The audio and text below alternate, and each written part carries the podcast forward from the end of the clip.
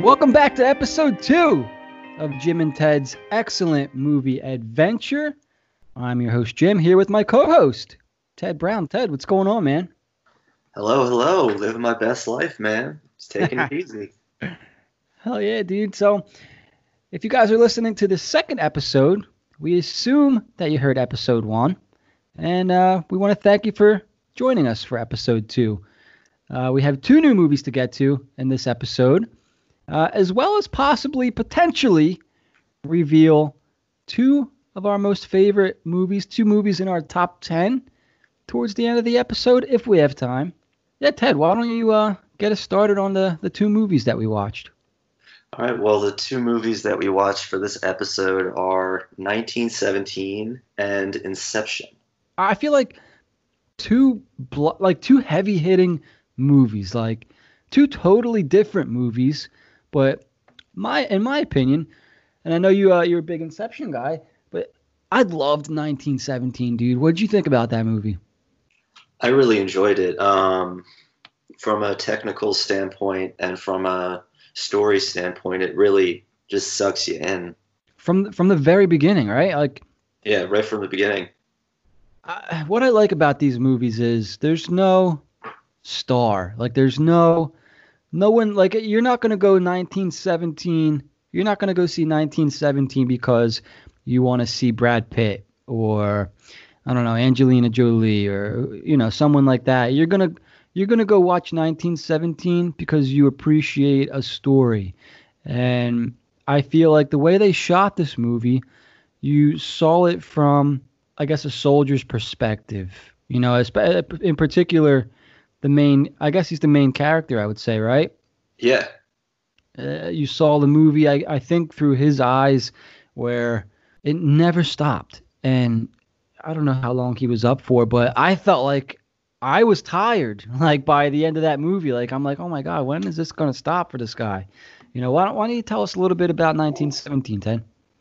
So 1917 is uh, loosely based on the director and the writer of the movie, Sam Mendes. I think his great grandfather told him a similar story about his uh, experience in the Great War, World War One, and um, so the movie is basically about these two soldiers who have to carry a message across the front lines of the war in France the reason they have to do that is because the Germans have cut all the phone lines and everything. So they have to get to um, the commander of a company that's not exactly right next door. And they have to do it quickly, or else there's going to be a massacre.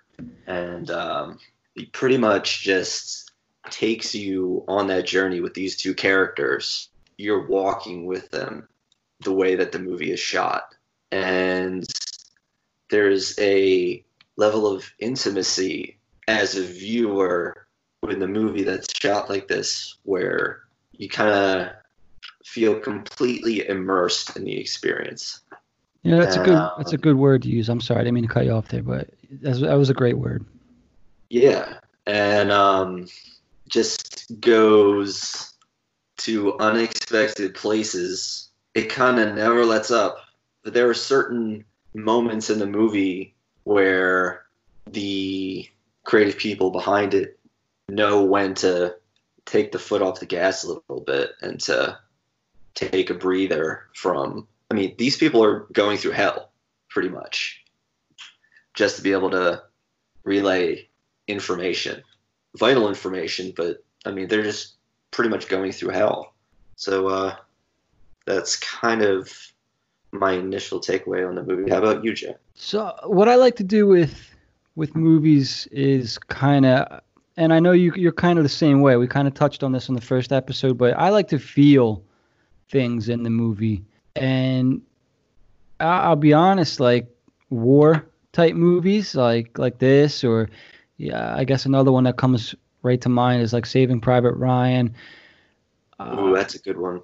Yeah, not that I have a hard time putting myself uh, in that character's situation or or wanting to feel the things that that character's feeling but it's almost like in in these in these type movies i don't want to feel like what they're feeling you know what i mean um Yeah. and i find that that i do it anyway but it's just as i'm watching these kind of movies i'll notice like my jaws clenched or like my knuckles are white you know what i mean like uh Yeah. I, I, like if if i'm this kid because i mean he's a younger guy he's a younger like i would say in his in his early 20s whatever i would be so scared you know? It was just insane watching him go through what he all to just deliver a message. And then along the way he's finding out that you know the guy that he's delivering the message to may not even listen because some some people are are there to fight you know like they want to fight and there's no telling them that they can't because once they're there that's it so and and again we mentioned if you're listening to the to this show about movies we are going to spoil the movie so Oh yeah. yeah Absolutely. if you haven't seen 1917, I I 100% recommend seeing it. But yeah, it's it's about this. I I believe they're British soldiers, right? Yeah, British soldiers. Yep. He he, he travels for what feels like a, at least uh, they had a certain time. I want to say it was like wasn't it like 36 hours or 48 hours to get somewhere. I can't remember the specific time frame, but he's doing all this by foot. You know, he's not. At no point in the movie does he find a, a vehicle of any sort. Uh, it's it's him and a, another soldier. When his buddy or, or the other soldier gets stabbed, and you know ultimately passes away, that kind of hit me a little bit because when you have to do something, if you're doing it with somebody else, it doesn't make it as bad. But when you lose the guy that you're supposed to be doing it with, you know, and you, you end up doing it by yourself, it makes it harder, 100%. So uh, I was trying to put myself in his shoes, and weren't they also supposed to deliver a message to the one soldier's brother who was stationed close to the camp where they were traveling to, or if not on it? Um, Or, or was, did he just find out that he was there so he could say hi, something like that? yeah. Um, basically, the mission is to bring the mes- bring the message uh, to the company of um, one of the two soldiers, main characters in the movie. Mhm. His brother is in this company, and if the commander of that company doesn't get their message to hold off on the attack, this guy's brother and everybody else is going to be slaughtered. Yep. So, getting that message and helping to make this relatively stubborn and headstrong commander, we learn that he's stubborn and headstrong about wanting to fight, to not fight is um, vitally important for uh, saving lives, saving the Allies' lives. Yeah, because it, it was known they found they figured out through whatever intelligence they had that the enemy actually wanted them to attack. They set a trap for them. So once they had attacked, you know, they would whatever the trap was, they would fall right into it and, and everybody would die, you know. So that's why it was so vital for him to get that information to uh, the man in charge. And he had gotten there just as they were attacking, I believe. So some people did die, but you know the vast majority didn't because he he got there. And, and dude, like I don't know, man. Like I'm I, like I like I said, I'm trying to put myself in this guy's position, and going through what he went through. You know, I'm thinking of the parts. Uh, he was in multiple shootouts, right? Yep. just just beat up, no sleep, no food, barely any any water. He's nonstop moving, and that's all hard to do when you're not in the middle of a war, like where people are not trying to kill you. And I don't know if I could have done it. Like I'm watching this movie and I'm like, you know, would I just? I- part of me was like, I would rather be dead. And then of course, the other side of that coin is well, if if you're dead, then that means you know countless other lives are lost as well. So I guess that would drive me.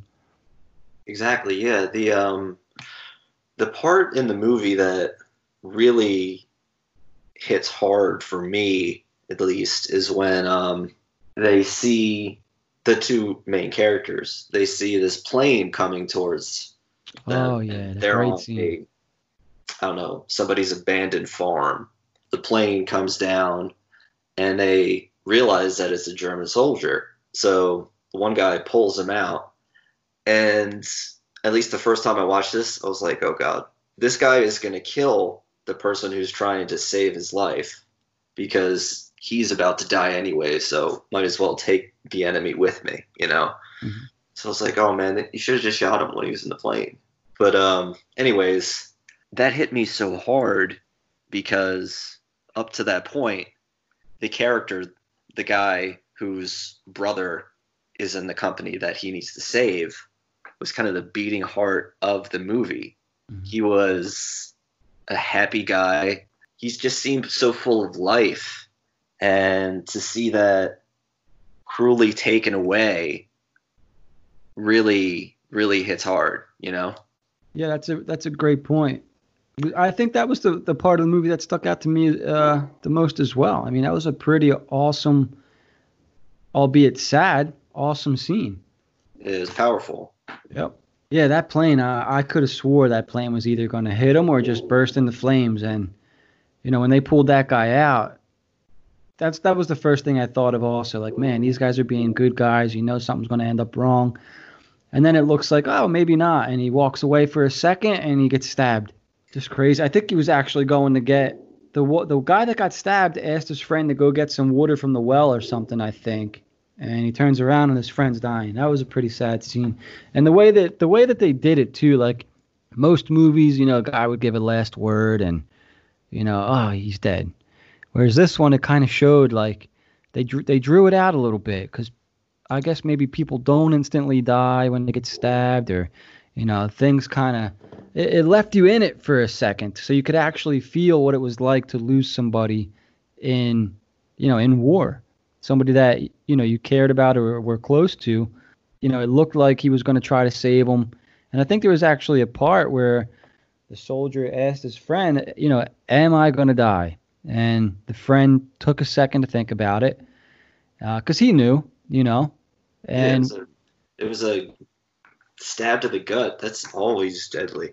yeah Or And- frequently. least. he could have tried to comfort him and say, "Well, you know, like uh, we're, we're I'm going to try to save you. I'm going to try." But he knew that he had a mission, and there was nothing that he could do. Like he was going to have to let him bleed out. And when he told him that, yeah, I think I think that you are going to die. And I don't know. It was just not that it was so cold, like because you understand it. At least I think that I understood it. Like I don't think that I could lie to somebody as they're dying either. I think I probably would have been the same way. Like, yeah, uh, you're probably probably gonna, you know, not off, but I'm here with you. You know what I mean? Uh, and then I think the kid kind of started losing his brain a little bit as he was, you know, fading out. Uh, I don't know. That was it was just a, it was just a, a tough scene, an emotional scene. You know, and I, and I appreciated that they kind of took you through it instead of, oh, tell my mom I miss her, and all of a sudden his eyes shut or something like that. You know what I mean? Yeah, they really took you through like this guy's disbelief at what happened, Mhm. His denial at what happened, and then kind of his acceptance as to what happened and what's going to happen very soon, you know? Yep. And I feel like that's that's kind of what they did with them throughout most of the movie. The next scene that kind of comes to mind for me is when uh, he's and I I don't think it was too long after he's I think he's spotted by I want to say w- was it a German soldier? Where were they? Were they in Um, Russia or or uh, I might be way off here for someone Are you talking like immediately after this? So uh, I'm thinking of the scene. I think you know what? I think they're in France. because he stumbles into the French woman's uh house or apartment. Oh yeah, yeah, that scene. Yeah. Yeah, I think they're in. I think he's in France at this point, and uh, you know somebody catches him. He kind of slides into a, a a house, and you know he's so so exhausted.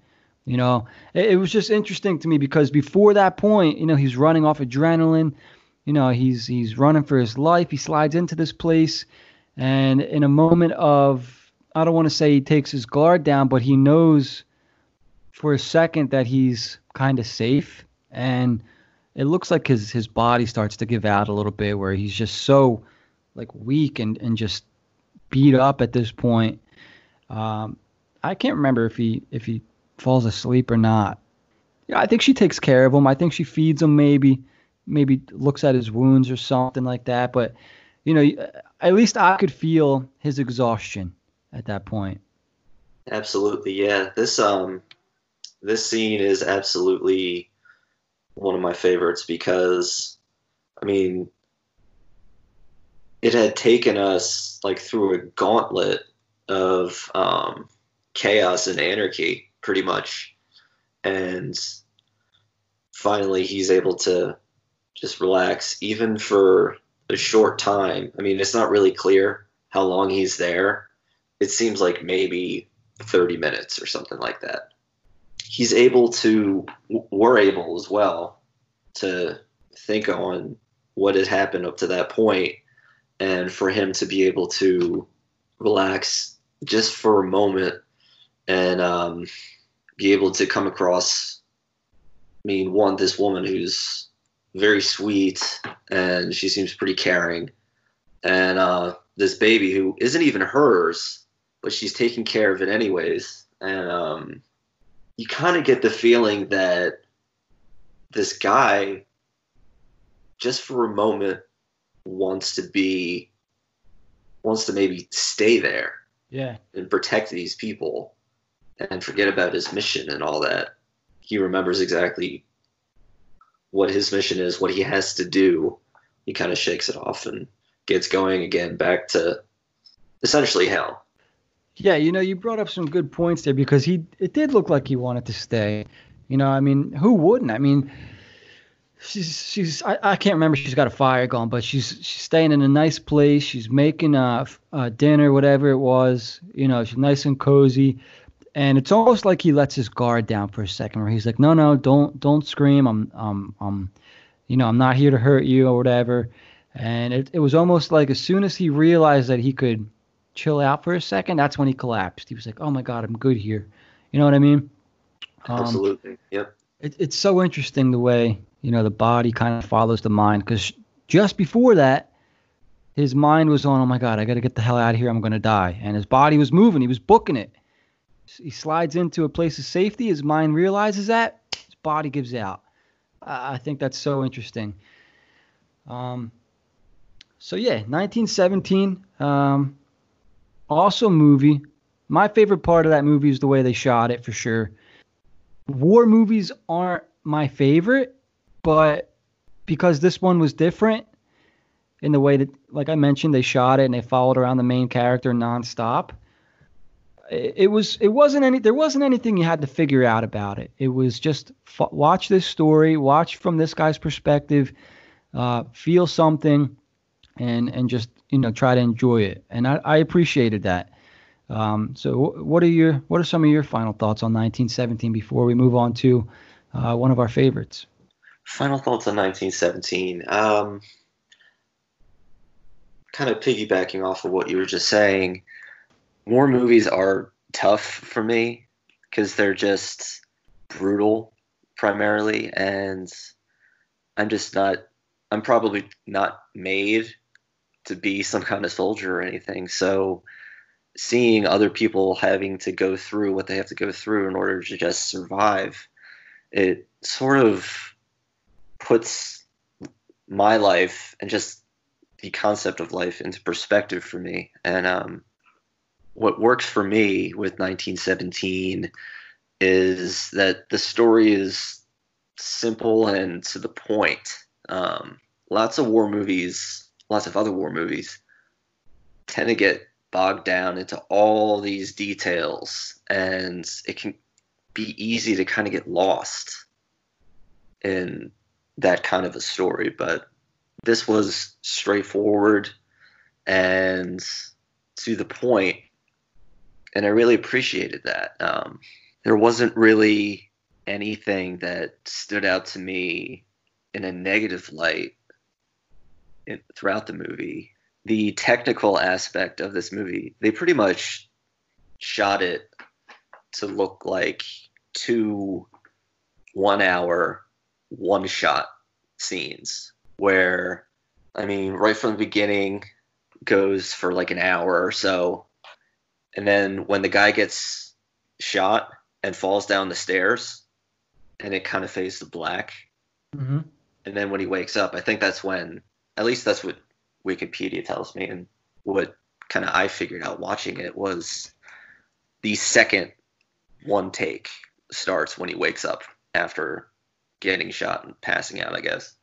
Is this when he kind of jumps in the uh, the river there or something?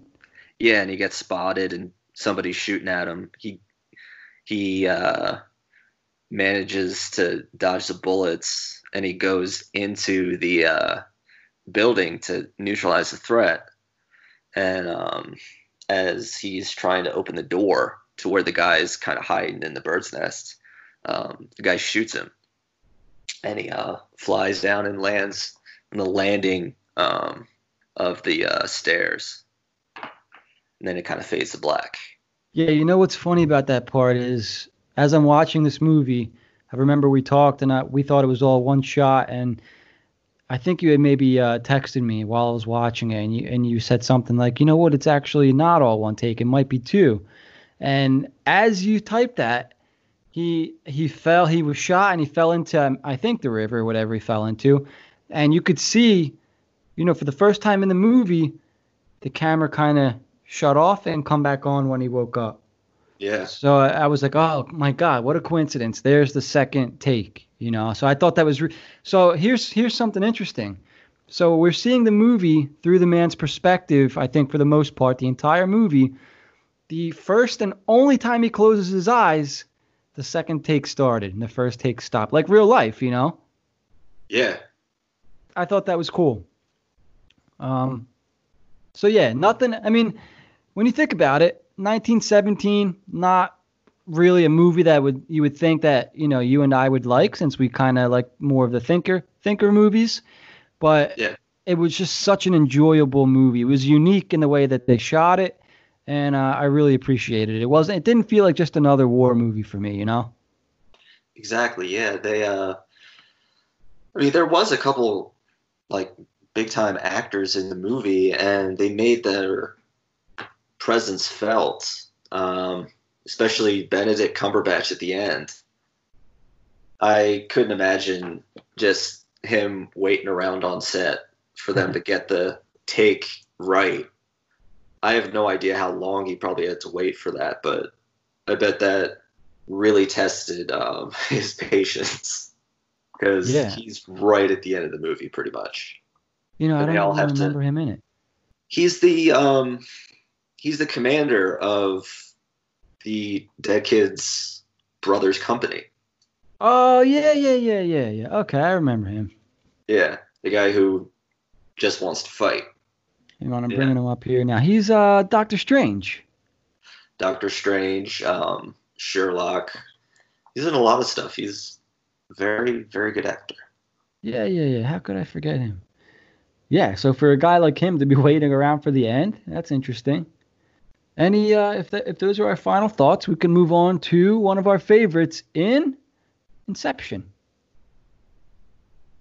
Definitely a top 10 film for me all time. Um, definitely in my list.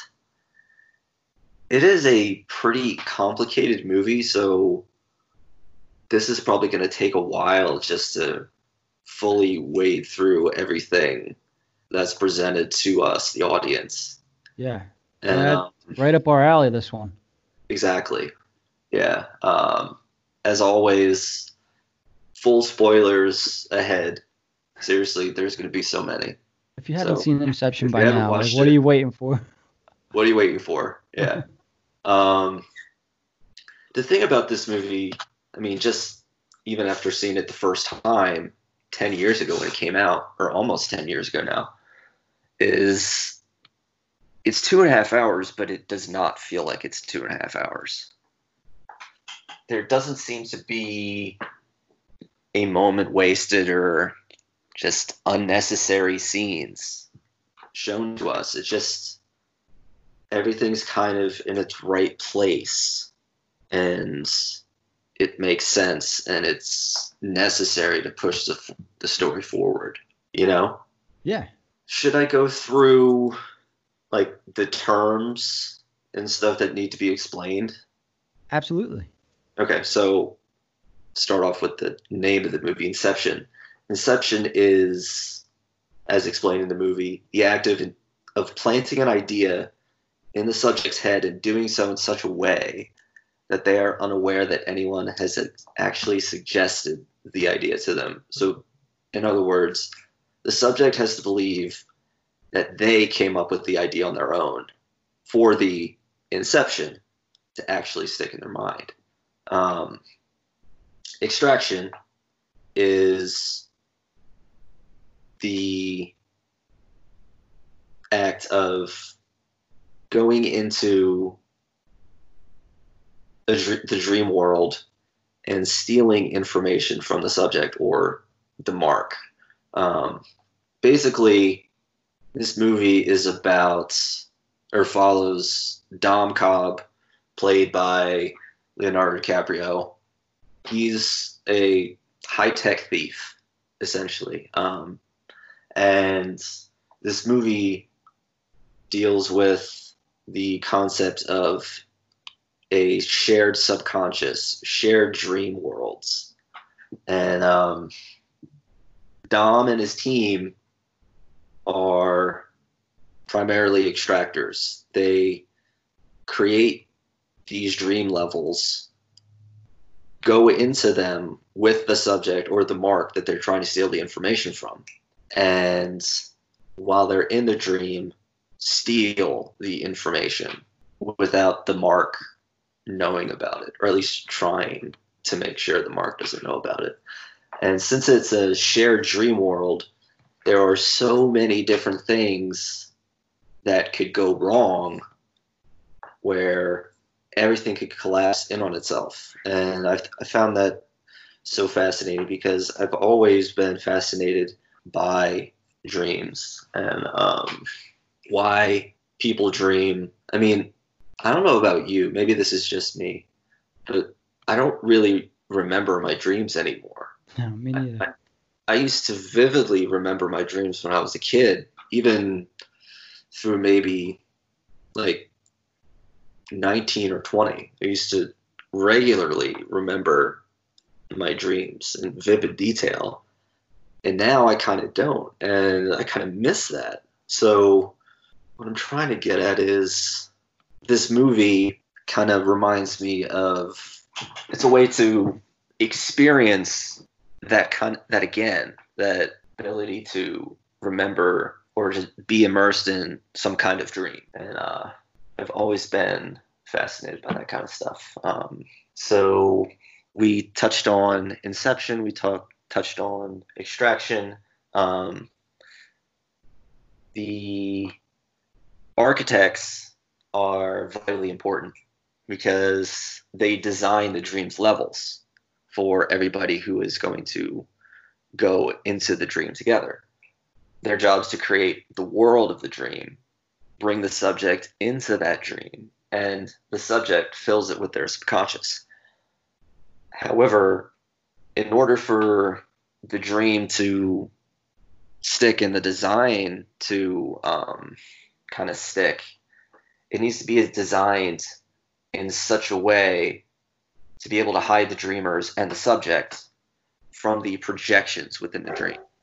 And projections are the subject's subconscious, like their internal defenses, their defense mechanisms. The more complicated the dream, the easier it is to for everybody in the shared dream to not be essentially attacked by the dreamer subconscious. And the Dom's team consists of quite a few different characters. Um, the architect, like I just talked about, um, is Ariadne, played by Ellen Page. Um, she was great in this movie, by the way. I think that every single actor brought a dimension and a truth to their character that was believable and it seems like they were fully present. You know what i mean? Hmm yeah so I, I think one of my pet peeves in movies just in general is movies or tv shows too um theater whatever. If there's a bad actor or a couple bad actors it takes me out of the story. I want to be in the story. So watching things that have good actors it just kind of brings another what's the word layer to the experience that's kind of important to me. And, uh, 100%. I agree with that. yeah. So um, the acting was really on point. Um, nobody really stole the show, but they all brought something to their characters that made them vital and vibrant and real. And I really appreciated that. I don't know about you, but seeing this movie for the first time, I did not grasp everything. And no, uh, no way. I've come across some people who say that they grasped it all in one going. And I, I can't help but think, you're a liar. You're lying. and you should stop lying. Two thoughts. One, you're lying. Two, stop lying. yeah, I think it took me maybe two or three viewings to really, really get what was going on because there's some dialogue that goes on with around the uh, dream levels to where I thought the dream was this person's dream, but actually it was this person's dream. And no, no, actually it was this person's dream. Yeah. yeah, so um, essentially, you want to talk about the dream levels? Yeah, absolutely. Okay. Um, so first off, the first scenes in the movie, Dom and his team are trying to steal information from Saito, who is their uh, mark or the subject. So they take him into their shared shared dream world, um, which is a dream within a dream. So two levels.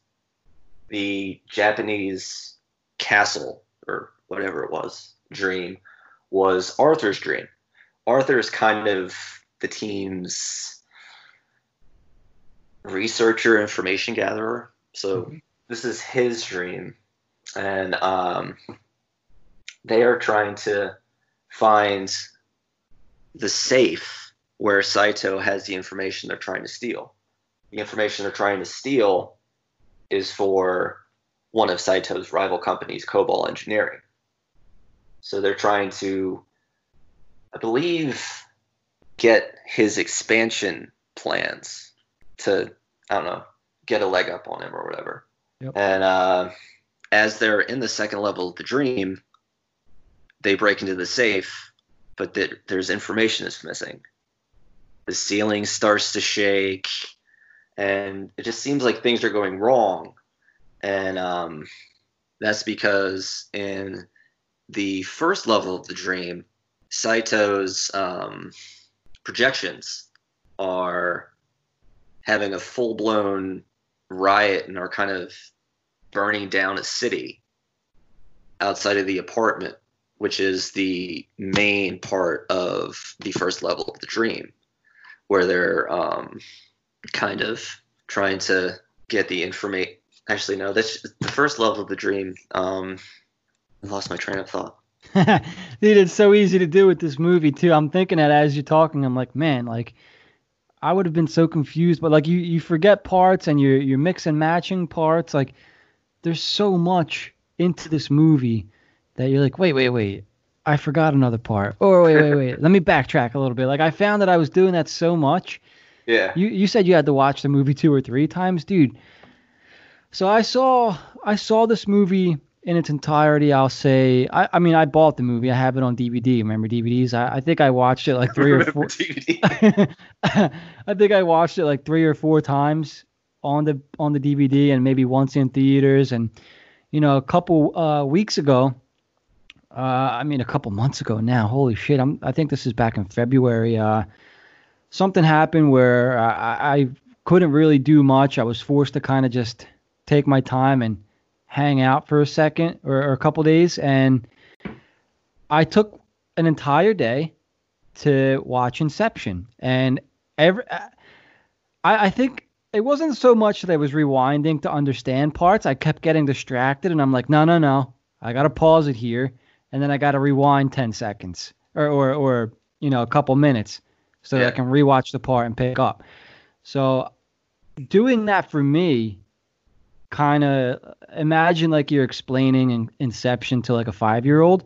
Like that's what I did that day basically. I watched Inception basically five or six times. And I'm like, oh my God, what a great movie. Like I finally thought that I understood it. Uh, you know, and, and interrupt me if I'm if I'm reminding you of your train of thought anywhere along the way here. But uh, the act. Can I just talk about the actors in this movie for a second and the actresses because yeah. I don't know about for you, but eventually we'll do our top five, top ten actors, actresses list. Leonardo DiCaprio. I don't care what anybody says about him because there are some people out there that are like aren't big Leo fans. Mm. I think he's great, man.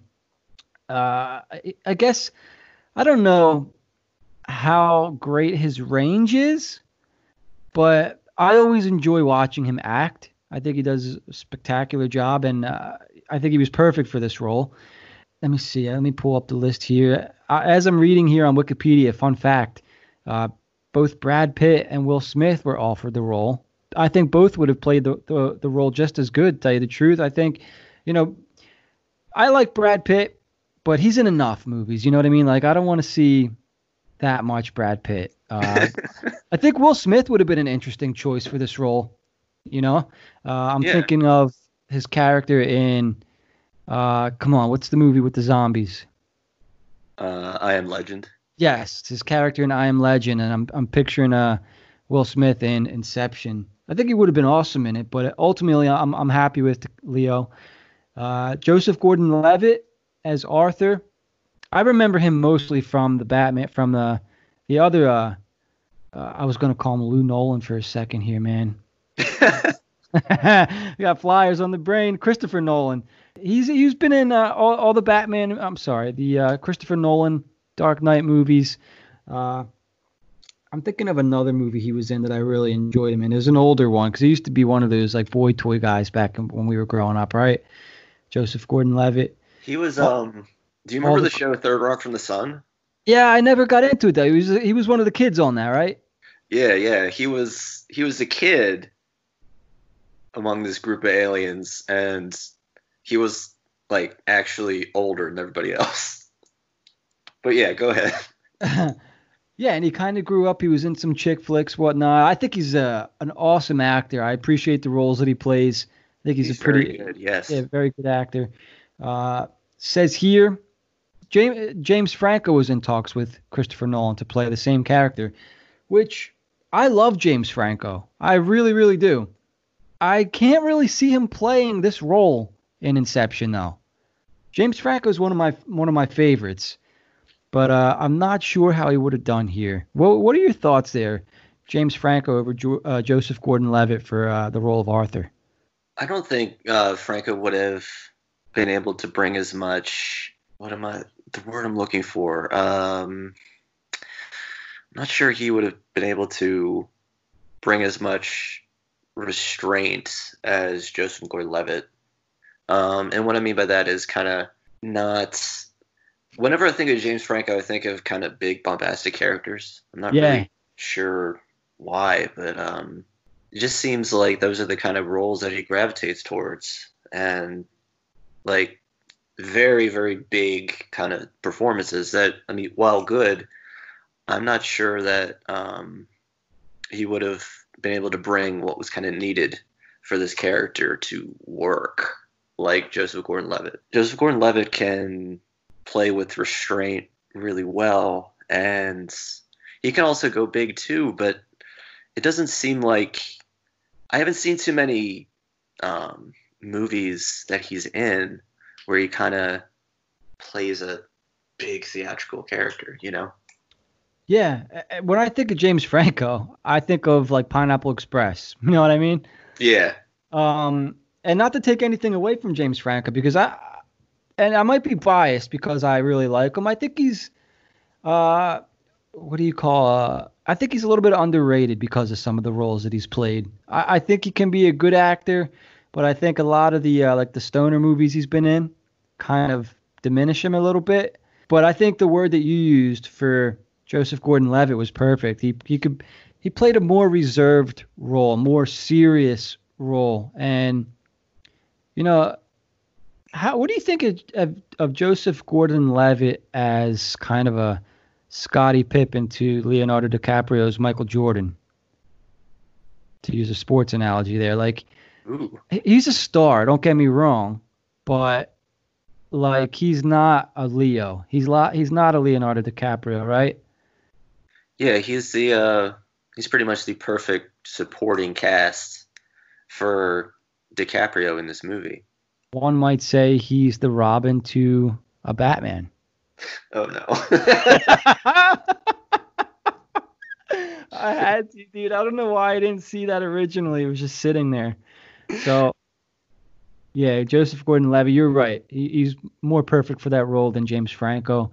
Uh, Ellen Page, who you may know a little bit more about than I do, played uh, Ariadne. Yeah. Um. You ever see the movie Juno?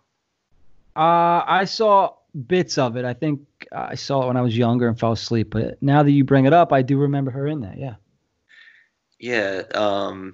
I think she was nominated for Academy Award for that. Yeah, she's a great actress, and um, especially in this role, she's kind of like the audience's.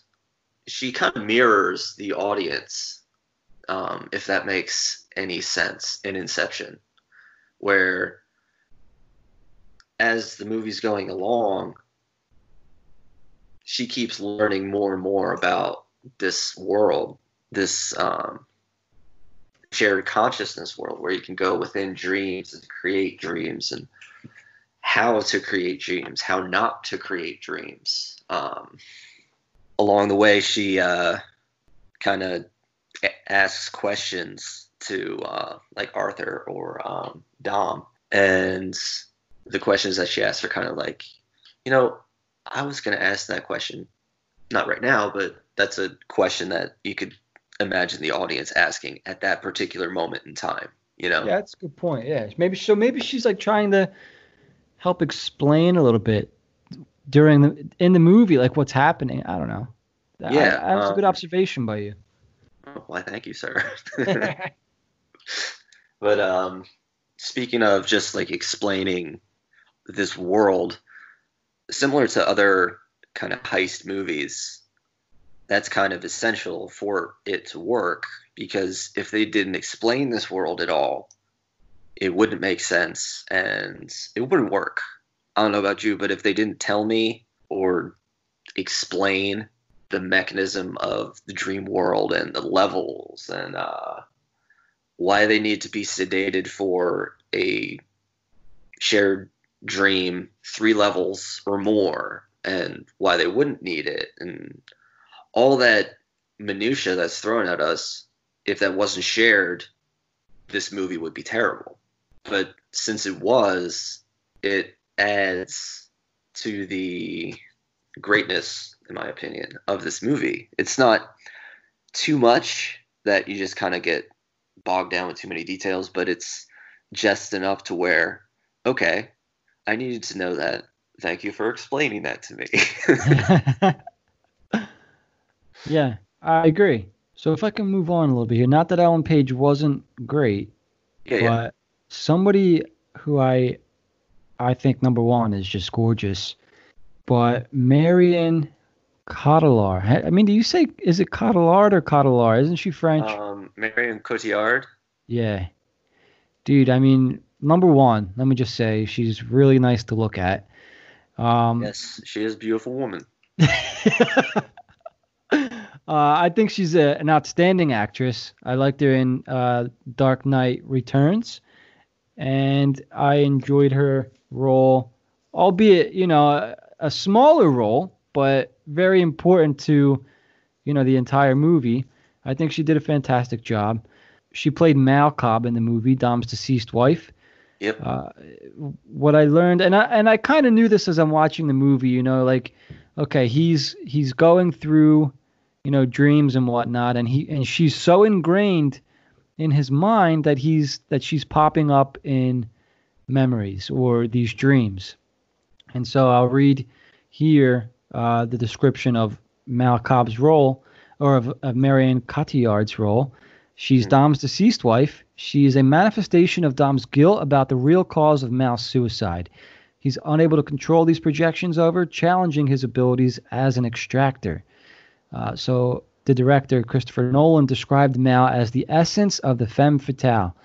Uh, and the, DiCaprio praised her performance, saying that she can be strong and vulnerable and hopeful and heartbreaking all in the same moment, which was perfect for the, all the contradictions of her character. And yeah, uh, she kind of played a I don't want to call her a straight up villain, but she was out to kind of ruin things most of the movie. You know, she was I don't want to say a, a bad memory, but Cobb, uh, Di- DiCaprio's guilt, or if you want to use the character name, Dom Cobb, you know, he essentially like kind of lost her in all his dreams, right? And Yeah. or, or she got lost in them with him, and she was not sure what was real anymore. She was not sure which reality she was in, and it kind of was driving her a little bit nuts.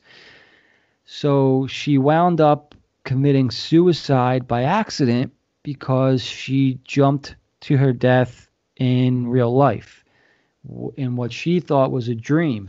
So Leonardo DiCaprio's character carried that guilt with him, and it was so strong. Uh, he he essentially thought he was he thought I'm sorry, how can I say this? So he had guilt because he thought it was his fault for taking her through everything he took her through. That is the reason why she killed herself. So he he was taking blame, uh, and he felt so strongly about it that she was following him everywhere, and and just so I guess if you want to like translate it, I guess into like real life stuff, uh, she was messing with his concentration essentially, right? Yeah, she uh She was always on his mind. exactly. Yeah, she was just kind of getting in the way and I mean, I thought Can I jump in? Absolutely, yeah. Yeah, um I thought that her character was heartbreaking because I mean, at some point in the movie, uh, Arthur tells Ariadne, I mean, Ariadne asks what she was like in real life, and Arthur was like, she was lovely, she was great. And what's kind of sad about the movie is we never really see that version of the character. We see the broken, compromised, damaged version of this character. And um, the more we learn about how that came to be, is heartbreaking because essentially the reason that Dom knows that Inception is possible is because he accidentally did it to her when they were in the dream world together, essentially limbo, which is just raw, infinite subconscious, where it's a shared subconscious too. So it's not just if you're in there with um, another person, you see their subconscious too, or you come into contact with it. And Mal and Dom were down there for something like 50 years. And Dom realized that he realized where they were after a while because he kind of, the more you're down there, the less you kind of realize what is real and what isn't. You kind of lose touch with reality. And uh, he realized that they had to get out of there and get back to reality. Um, So he inadvertently tells her that this isn't real to just kind of snap her back to reality and get out of there and get back to their kids and their family. And when they both wake up, you could kind of tell right when that happens that something was wrong with her. She had this kind of like vacant expression and sense that something's wrong. And also, you kind of were told that something's wrong beforehand, but you could just kind of feel um, that something isn't quite right with her. And um, and then that scene in particular at the hotel on their I think it was their anniversary, right? Yes, actually it was. Yeah, their wedding anniversary. Um, what's so screwed up about the whole thing is that before she jumps the window in the hotel, she had three psychiatrists declare her legally sane, and um, I, for, I forget exactly what else she did, but it was also something pretty insidious and just out of character with how she was described by Arthur. And um, basically, Leo or Dom comes to the hotel room and is trashed. And um, it's kind of staged to look like. And he goes to the window and she's on the adjacent hotel room or whatever, like right right across the way. And she was talking about how if she jumps, like she'll just come back to life and everything will be okay. And Dom's pleading with her not to do it. And then she does, and you, you just feel the crushing sadness that comes over him. And it's just, yeah, she was a heartbreaking character, and she was, she played it so, so well. Yeah, she kind of has that look, I think, about her where you know she could she could be a real sweetheart, but at the same time we saw it again in Dark Knight Returns. She could be a real sweetheart, and then you turn around and it's like holy shit, like who is this? You know what I mean? Uh, So She's a fantastic actress. she really is. Yep. So I could talk. It's funny because there's so many uh, important roles in this movie, and we can get stuck talking about her for a while here. So an, another one of my favorite actors is Tom Hardy, and he's in this movie as well as Eames. Uh, he's described as a sharp-tongued associate of Cobb. He's referred to as a fence, but his specialty or speciality is forgery, more accurately, identity theft.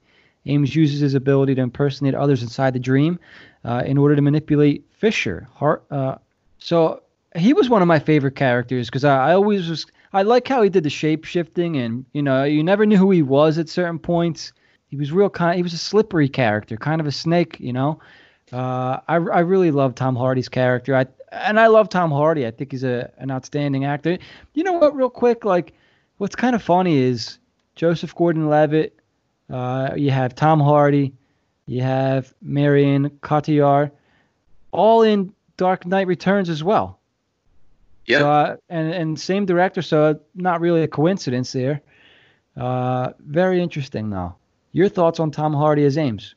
he brought a level a, a levity to the proceedings that kind of brought um he injected some humor into a pretty dark and uh deep movie I, I like especially that moment where uh arthur's shooting at um robert fisher's the the second subject in the movie the main guy who they um, perform Inception on. And uh, Arthur's shooting at the guys. Eames goes back and gets a bigger gun. It's like, you have to dream a little bigger, darling. yeah, that always uh, kind of stuck stuck out to me as a fun part. And uh, he added something unique to the team that was vitally important. And um, Hardy brought his A game for sure. yeah, he sure did. Yeah, I, I love watching him, man. He's such a great actor. At least I think he is. He's in my top ten for sure, which I already mentioned. We'll get to at some point. Top ten actor actress list is uh, interesting. That there's a couple of them for me in this movie. So uh, I think maybe an underrated character, even actor in this movie because of the star power in DiCaprio, Gordon Levitt, Ellen Page, Tom Hardy, uh, is Ken Watanabe's character as Mr. Saito, uh, a Japanese businessman who employs Cobb for the team's mission. And we already kind of went over this. Uh, Nolan wrote the role with Watanabe in mind, as he wanted to work with him again after Batman Begins. So another interesting connection. Uh, Inception is Wa- Watanabe's first work in a contemporary setting where his primary language is English. Watanabe tried to emphasize a different characteristic of Saito in every dream level. Wow, that's interesting. First chapter in my castle, I pick up some hidden feelings of the cycle, and, this is uh, in quotes.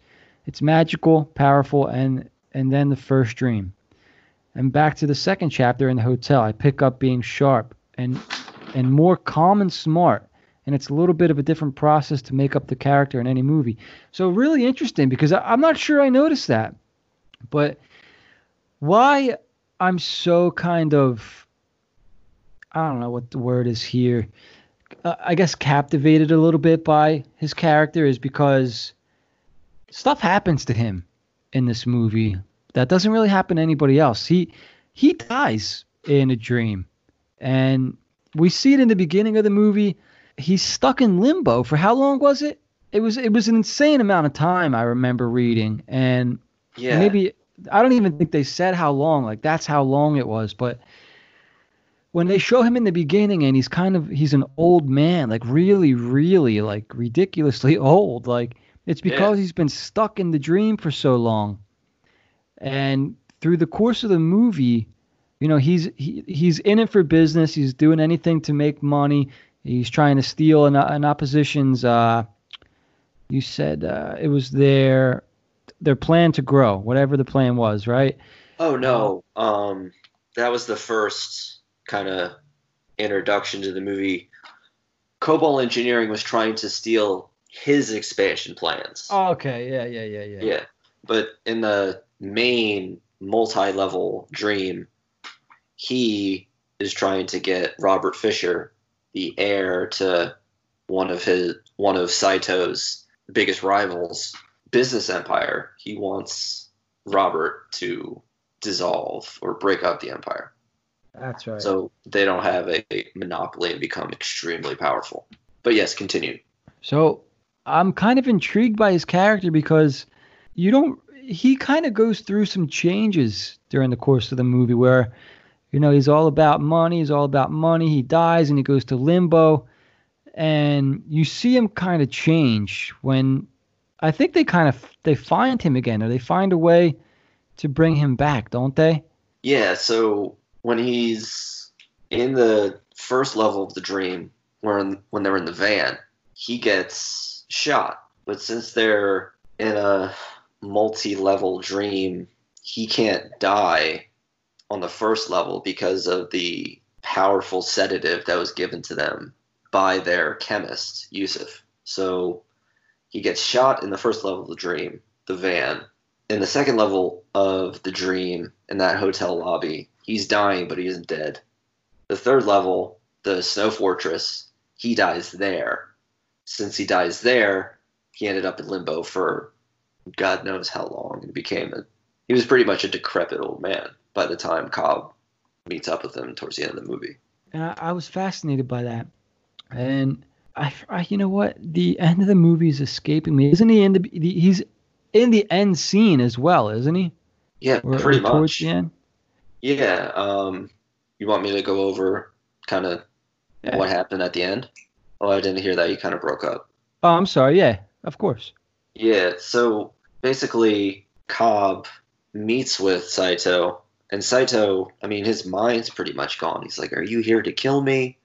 I feel like I know you from somewhere, but I can't place you. And I forget, Dom said some things, and they kind of, he helped him recognize him and why he was there and everything. And uh, since they were in limbo, the only way to get back to reality was I think they killed each other. They didn't show that on screen though. They killed each other or killed themselves, and dying in limbo brings you all the way back to reality. reality is where they're all on that flight to LA. And everybody wakes up on the flight in LA, and um, Cobb basically is able to fulfill his goal all along was to get back to the United States to be able to see his kids again. Because essentially, basically, um, Mal made it look like he killed his wife. The United States thought he killed his wife. So he needed Saito's help as well, who had some kind of connection with powerful people to make it make his legal problems go away so he could go home and see his kid. Kids, plural. That's right. He did have two. One of them, I think, was named James. Actually, it's a good, strong name. Yeah, the, strong name, familiar, familiar sounding. so now we've gone over most of the characters. This, I mean, you mentioned dreams earlier. I, I kind of have a fascination with uh, dreams as well. This movie was kind of everything that I hoped it would be, and and a little bit more because it wasn't easy to understand. You know, I I when I like a movie, I don't want to know everything that happens when I first watch it because I want to watch it again and again. You know, I know that there's things, you know, in this movie that I didn't understand the first couple times I saw it. And after like the fourth or fifth time, and I was like, I still don't know what's going on. man. Maybe I'll take a break. so I didn't. I didn't watch it for a couple years. You know, the last time I watched it, was like, man, what a great movie. You know, like to actually sit back and come up with everything to put this movie together. Uh, you know, Christopher Nolan did an outstanding job, and you know, I also learned that his, I think his father passed away the year before he had made this movie, and I think that inspired him somewhat to uh, create a movie like this. Uh, I guess in terms of Leonardo DiCaprio's character, always seeing his, you know, his uh, wife in dreams and whatnot, and uh, she's always on his mind. I guess in a similar fashion to the way Christopher Nolan felt, you know, with his father passing.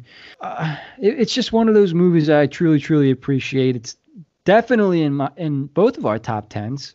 I know this is going to be a silly question to ask here, but we are over an hour already. Oh my god, time flies, dude. What did we not touch on about Inception? We didn't touch on Cillian Murphy's character. We like, did not. Robert Fischer, who becomes the main subject or the mark of the story. And what was so fascinating about his character was he had a very troubled relationship with his father. And what's so great about the journey that this character takes through all the dream levels and everything is that he finally comes to the realization that when it, when his father was dying, when he was saying I was disappointed, then he just kind of died. He wasn't saying he was disappointed in him. He was more saying that he was disappointed that he was trying to be, become him or become more like him. Disappointed in him not becoming his own man. And um, he comes to that realization on the third level of the dream. And you see the character appreciate kind of the entire relationship he has with his father and see it in a different light than what he had before, which was just kind of fraught and uh, I don't know, complicated and just negative. So um, basically, he's one of the most important characters in the movie because he has to accept the inception or the idea to break up his father's empire. And you go along the ride with him and Dom's team to make it to that goal. Yeah. And what I found really interesting when uh, he finally met up with, with his dad, his dad was on his deathbed. When he finally did meet up with dad, with his dad, don't they open the safe and you know he was expecting to find what was he expecting to find in the safe? The alternate will for for his dying father, and then instead he opens the safe and and he sees that that kind of that that windmill where you, you know you hold it uh, and and when the wind blows the thing spins and yeah. what that is a symbol of at least uh, to him was, you know, his his father's greatest treasure was him. You know, or, or it was trying to show him that, you know, he was a lot more important to his father than he originally thought. And I don't know. I thought that was a pretty awesome scene. You know, it, I guess it kind of struck a chord or there or something. You know, it's pulling on your heartstrings a little bit, and uh, you know, just added another, you know, an another aspect or another feeling or emotion to this movie. Already great movie. You know, now it's like, oh my god, what a scene. You know. For sure. Yeah. So yeah, how could I forget uh, Cillian Murphy? He's a. I don't think he's underrated. You know, by people who like to watch movies, but I think he's underrated for me because I haven't watched as much of him. But from what I do see of him, he's outstanding, and I think I'm going to make it a point to watch some more of his stuff. What's the, what's the show everybody tells me to watch that Peaky he's in? Blinders. Peaky Blinders. Yeah, I think I just have to force myself to watch that. Yeah, it's on Netflix. Yeah, I gotta watch it just just to see his character. I gotta give that a shot. Yeah, he's phenomenal in that show. Um, You know what I did see him in? I'm sorry, I didn't mean to interrupt you there. Wasn't he in Gangs in New York? I guess I could look that up real quick instead of it's putting you on the spot. so long since I've seen that. I don't know. I Just, mean, I just um, know the two main characters, Daniel Day Lewis and Leonardo DiCaprio. oh my god, two more of my faves. Yeah. Just for the record here, we are never gonna do that movie for this show. That's not like a four-hour movie. Maybe it, it has been so long since I've seen that. I don't even know. I I don't even have the time. Yeah. Maybe yeah, maybe I'm completely wrong here. Yeah, I don't see him. I could have swore he was in it. Cillian Murphy, Cillian Murphy, no. Huh. I didn't know Cameron Diaz was in that. What the hell? Oh What? yeah, I think I remember that she was in it, but I I, don't remember what character she played. Yeah, I digressed. A little bit off So topic long. there. yeah, that's fine. So yeah, uh, Inception, outstanding movie. I'm gonna, you know what? I mentioned before the show while we were texting that you know maybe we could come out with two of our movies out of our top ten, and I feel like we both just gave one in Inception. Why don't you give us one more movie out of your top ten, and that's one that we'll watch for the next show, and I'll give you one more movie out of my top ten. Okay. Um, I think I touched on three movies that were in my top ten last week, or in the first show. I think it was Shawshank Redemption, Godfather one and two. So that's three in my top ten. Four Inception. Well, it's kind of easy, but uh, The Dark Knight is also in my top ten. Dude, I'll watch that movie whenever it's on. Yeah, it's uh, I think it's the best Batman movie that's come out yet. So, There's just so much to like. would you say, would you want to go over the Dark Knight for next week's show? Yeah, if there's if you have no objections. Absolutely not. So maybe I'll kind of counter that and I'll go in a different vein. This way we have like a kind of like a sweet and sour thing going on here. Um, so you're gonna go like an action flick, another Christopher Nolan movie in The Dark Knight, and I'll go. Hmm. I dude, I, I got a lot of Christopher Nolan movies in my top ten as well here. Why don't I go? Have you seen The Aviator? Yeah, What do you think of that? Is that a movie that you'd want to uh, do for the next show? absolutely. Yeah, there's a it's a very long movie, and I really enjoy that movie. Howard Hughes was quite the character. He really was, wasn't he? So, and it's funny because I could get into a whole nother thing about, you know, Howard Hughes and the, the Aviator now because, in my opinion, underrated movie, big time. I really enjoyed it. I also have come to realize that it's not everybody's cup of tea. You know, some people it might, you know, maybe it's a little bit boring. Maybe you're not a huge Leo fan. I don't know what it is. I love that movie though. So, next show, guys, we're gonna do uh, The Dark Knight, and we got a little Aviator coming at you. Before we wrap up for this episode, Ted, what did you have anything else that you wanted to talk about this episode? You know, I think we covered pretty much everything. We probably could have talked for about Inception for another hour or so. I know, man. I'm sure that's not going to be the last time we talk about that on the show. Yeah, but um, no, man, I'm good. I think we covered it. Awesome. So that's going to do it for episode episode two, guys. If you tuned in, thanks so much for listening. Episode Thank three, yeah, episode three will be out next Monday. We're going to call these Movie Mondays with Jim and Ted. How about that, huh? Put that in your pipe and smoke it. What's that? What's that from, dude? I think I heard it from Austin Powers and some other places. Yeah. All right. So I, I'm Actually, no, I came up with it all on my own. It was all me. put that in your pipe and smoke it. I gotta. I'm gonna Google what the hell I heard that from. We're gonna have to watch that movie. No, we'll get some. Maybe we'll get a comedy or two on here one Oh of yeah, these that would be days. great. So yeah, until next time, guys. Next Monday we'll be back. Another movie Monday with Jim and Ted. Uh, thanks for listening, and have a good week. Thanks, guys.